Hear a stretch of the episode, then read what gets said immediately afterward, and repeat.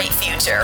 We're talking real money. Hi, I'm Tom Cock. Do recent market declines have your knees knocking a bit? Do they have your emotions frayed?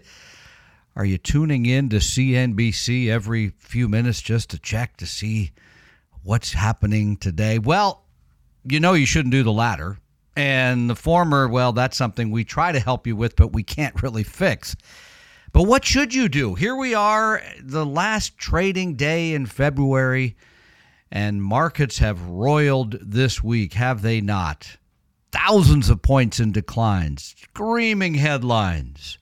All the experts telling you, look, the future looks dim because of the coronavirus, right? So you're sitting at home or in your car or wherever you are listening to our podcast and saying, Tom, what do I do now? And the answer, you already know the answer because Don's done a great job talking about it all week.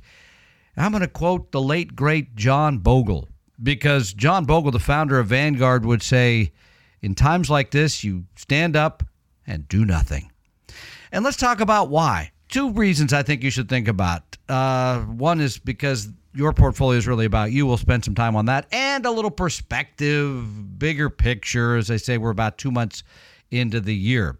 The first part, your portfolio. Now, your portfolio, as you know, should be designed for your need for return. If you don't need to make any money, you don't feel like watching stocks go up and down, you could buy a nice CD for a fairly low interest rate, but you could be there.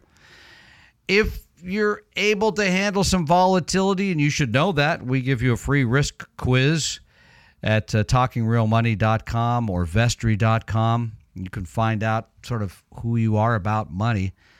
But your portfolio is designed for you, for your ability to take that risk, for your need for return, and how long until you need the money. It has nothing to do with recent crises or politics or the economy. That's the stuff going by in the background. Because next week it could be something completely different. We don't know.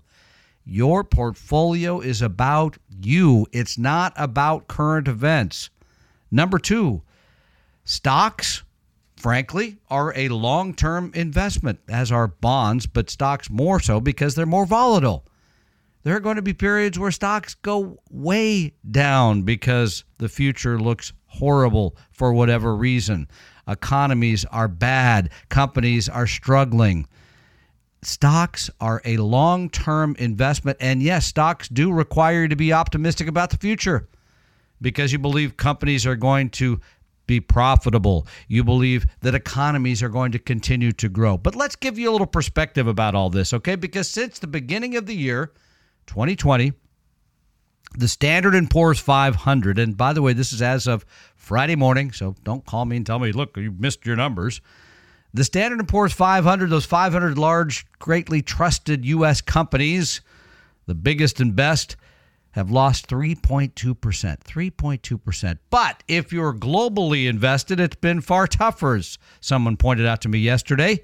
The 100% global equity portfolio, that's lost 8.8%. But let's assume that not all your money's in stocks because very few of you do have all your money in stocks. If you do, Got to be prepared at some point for a decline of 50% because that's what happened in the past.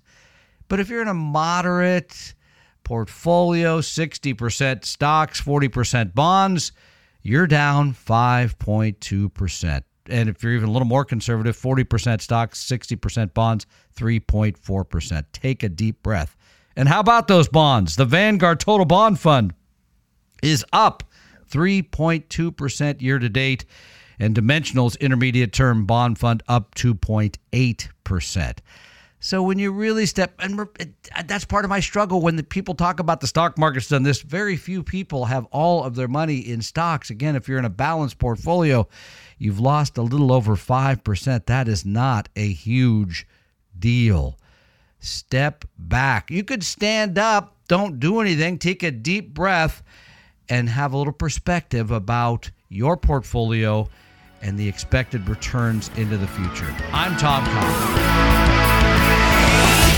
Talking real money. We hope you realize that the information provided on Talking Real Money is for educational and hopefully enjoyable purposes only. Providing personalized financial planning or investing advice takes time, so please consult with a really good fee only fiduciary investment, tax, or legal advisor. We know a good one. Investing must always involve risk. In other words, you can and probably will lose money at times. Also, as much as you want it, no one can accurately, consistently predict the future. So, past performance doesn't tell you a darn thing about what the future will bring. Unlike many other programs that say something similar, Talking Real Money is not trying to get you to buy or sell any financial products or securities. Instead, the program is provided as a public service by Vestry, a fee-only registered investment advisor. Thanks for listening, and please visit TalkingRealMoney.com for more information and disclosures. Uh, that should keep the lawyers happy.